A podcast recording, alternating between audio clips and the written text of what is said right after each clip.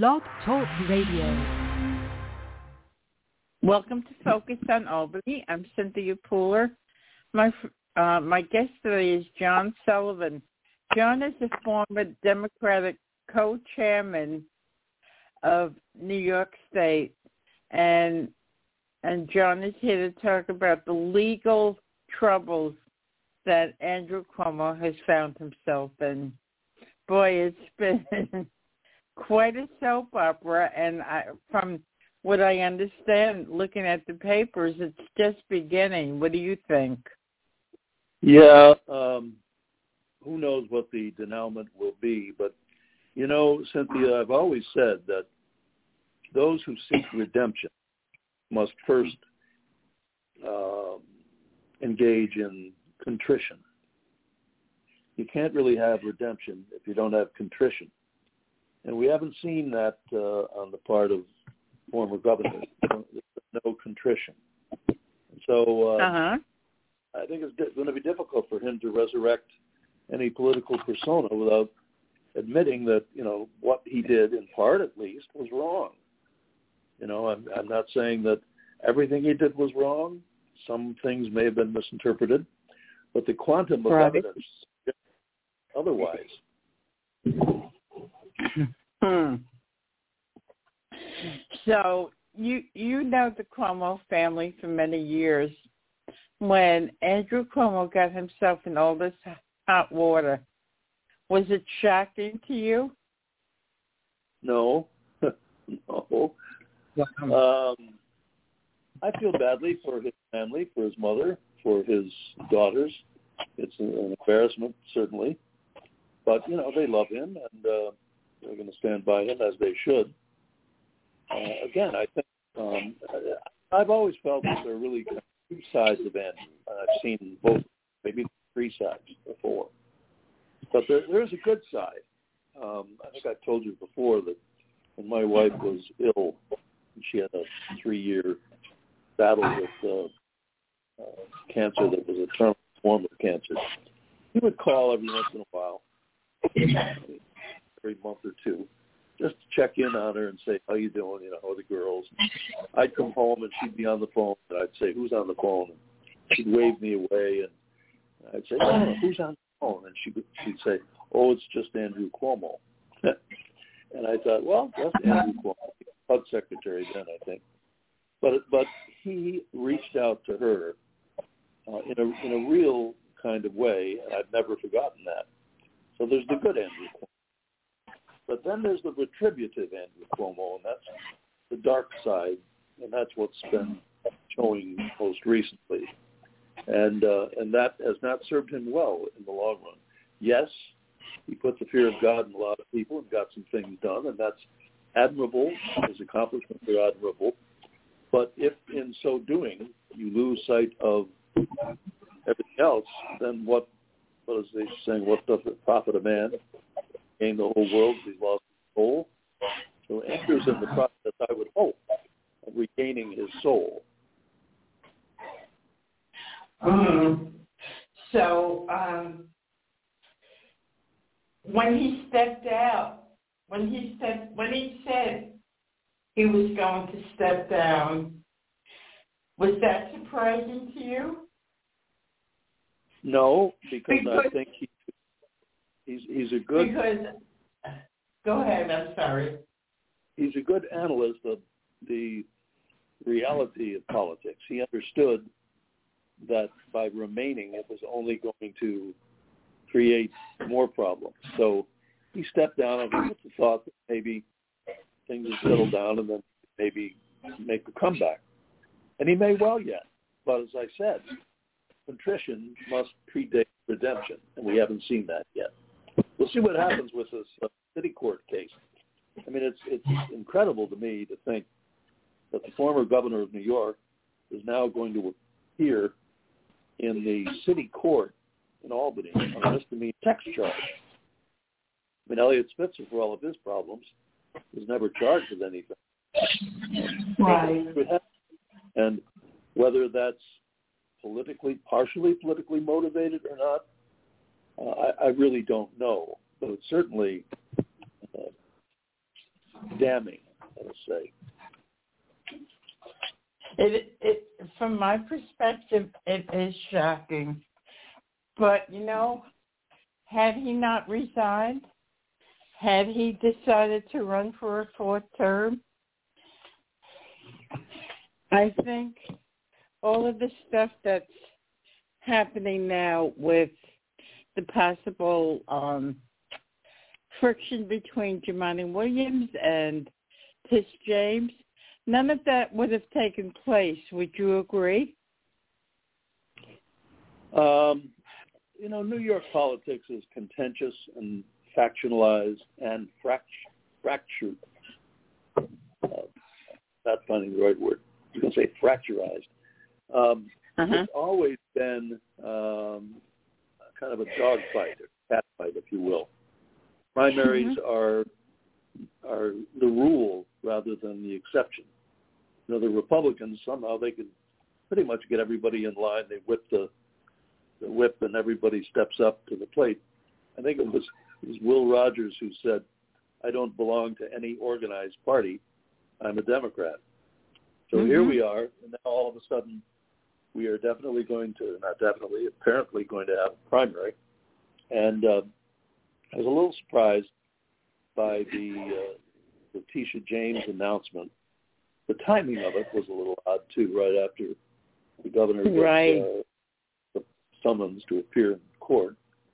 And I think uh, I think she should stay right where she is. Frankly, I um, I'm not going to be supportive, or would not be supportive of her changing roles. Um, and I don't think upstate would be on board so much. I think Kathy Hochul has demonstrated her uh, mettle to some extent. She'll have several more months to do so. There is a an advantage to incumbency if incumbency is properly used. And so I, I really think I agree with Jay Jacobs and any of the other county leaders that uh, ought to be coalescing behind Kathy Hochul. I'm glad you you you mentioned Jay Jacobs. Um, it's my understanding, and maybe I'm wrong. And you were the chair of the state state committee.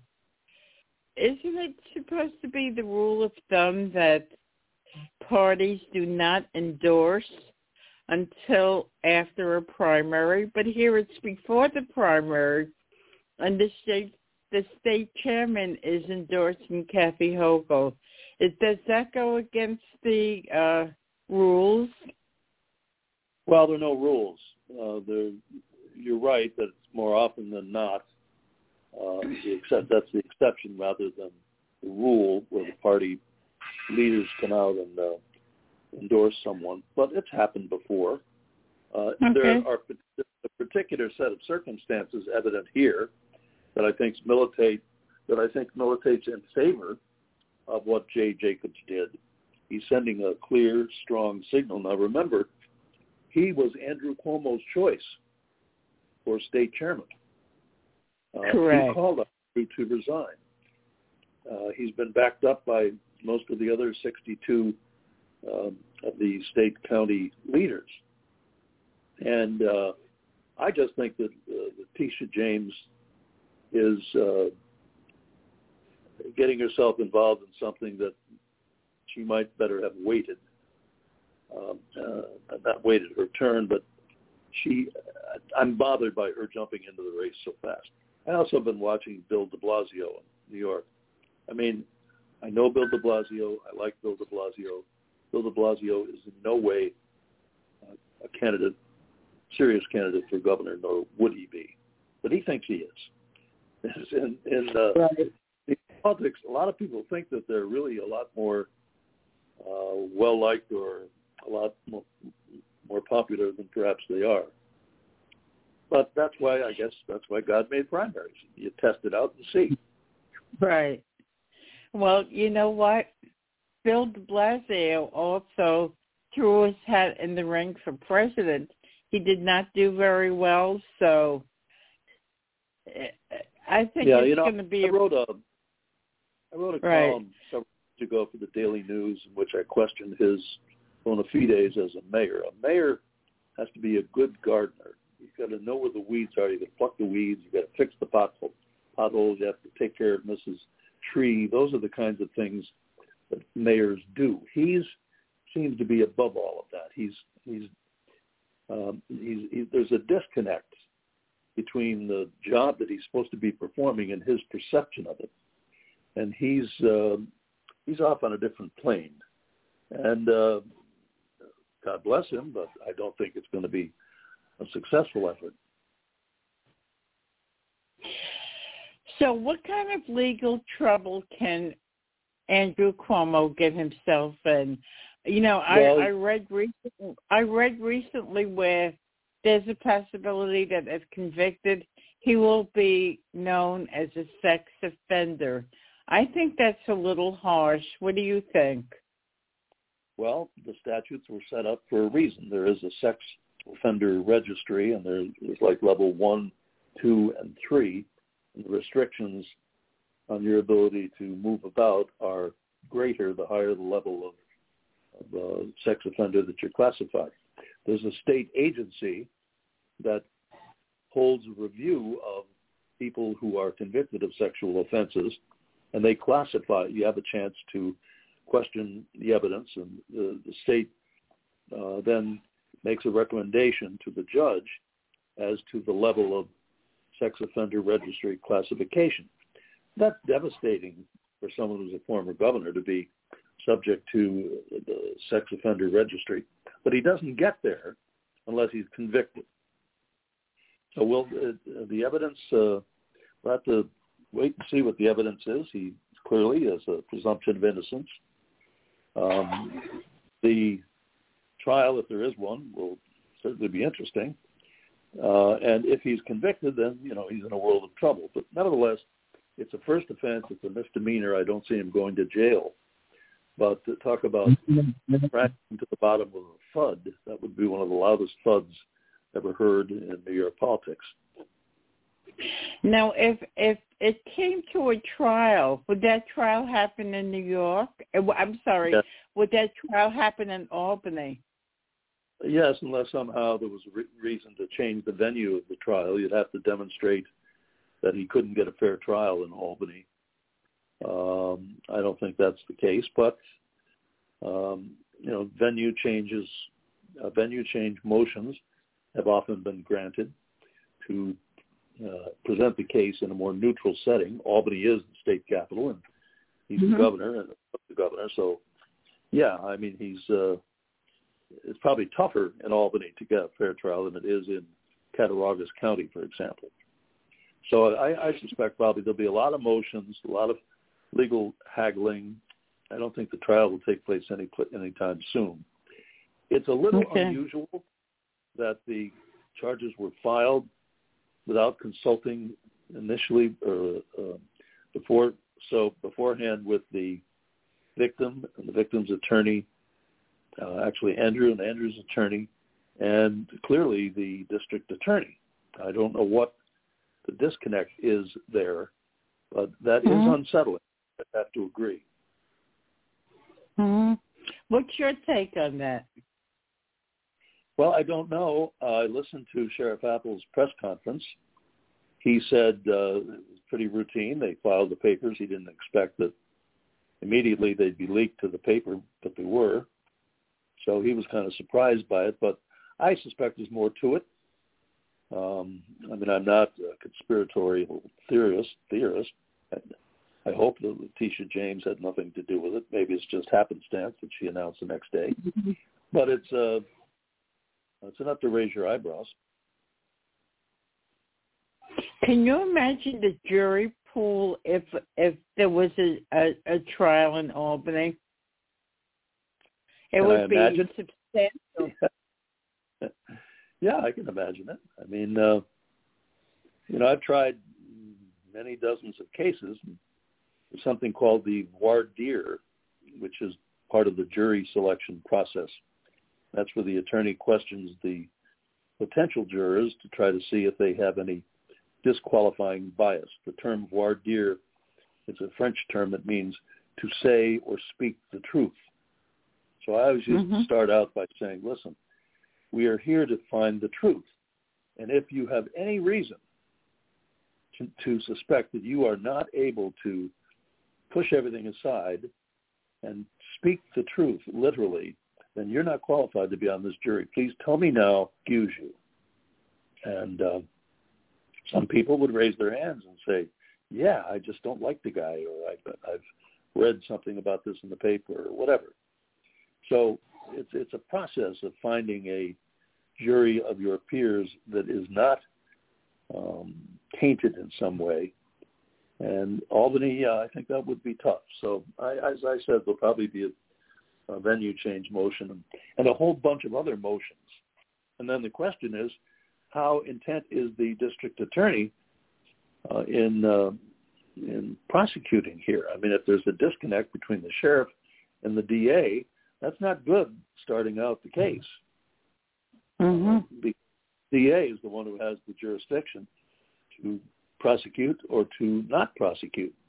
He could even consent to a, what's called an adjournment in contemplation of dismissal, an ACOD, which is often available for first-time offenders to not bring something to trial, not convict them, but basically give them a tough slap on the wrist to say, look, what you did was wrong, but we're not going to hit you over the head with a, uh,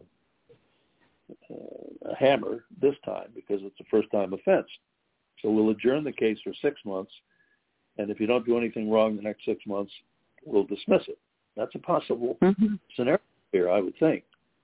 Um, the DA has broad, broad discretion. And so if I were the sheriff, I'd be very uh, keen on communicating with the, with the DA. But of course, I don't know what their internecine communications are. hmm Uh, the if my memory serves me correctly, the DA, who is David Soares, was on the Moreland Commission. He was. And, you know, I was just, uh, when you called, I, I was looking over some old articles. Uh, I wrote an article in the New York Post on October 14th, 2013. It was called Why Albany Hates Sunlight. And basically, I was opining about Albany's ever-productive drapery factory seeming to work overtime and adding new shifts to grind out curtains with more opacity to keep out the sunlight. That is the governor's move to disband the then Moreland Commission, which he had appointed. Mm-hmm. Said, so what's a governor to do when sunlight, which is a very powerful disinfectant, when too much light is, is coming in, well, then you order the drapery factory to work overtime so that the cloakery will, will continue. And ultimately, the Mormon Moreland Act Commission was disbanded, but only after they began to look at the governor himself. Well, that was Mhm. eight years ago. Eight years ago.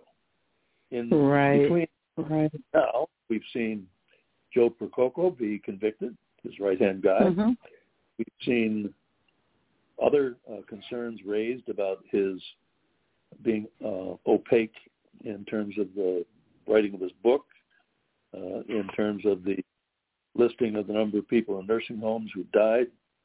You know, that's why, you know, sunlight is a very powerful disinfectant, and I think that Governor Hochul is on the right right page uh, in terms of being open and forthright.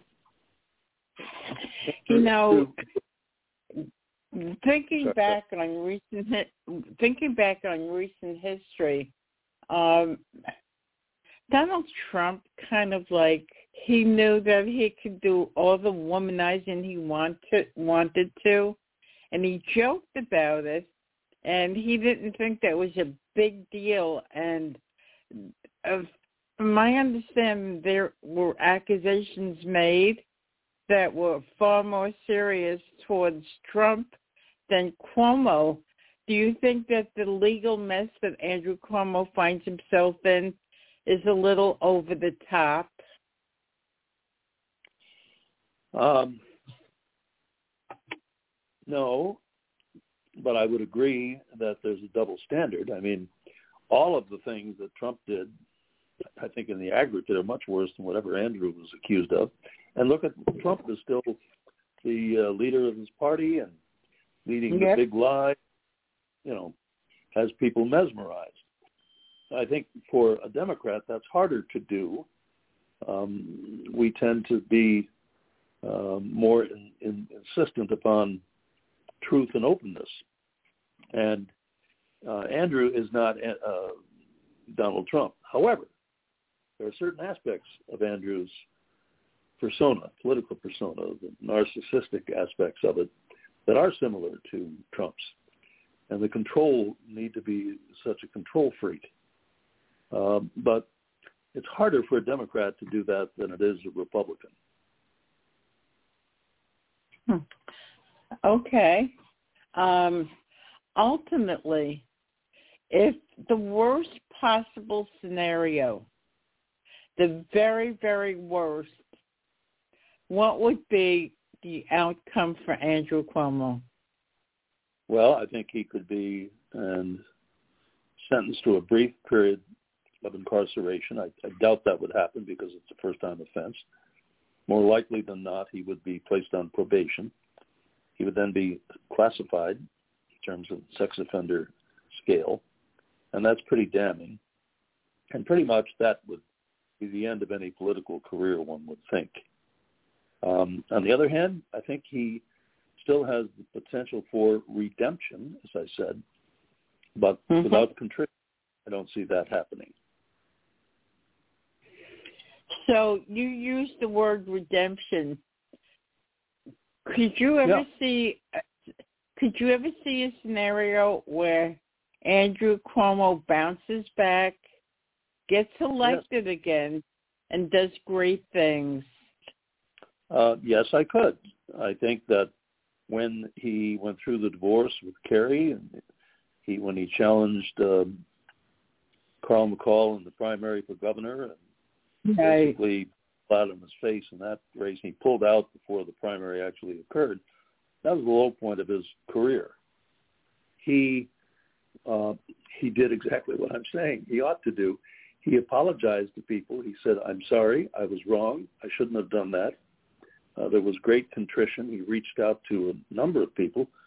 A number of friends of mine talked to me about what uh, Andrew's uh, calls to them were uh, were like, and he he sought um, redemption, but he was contrite.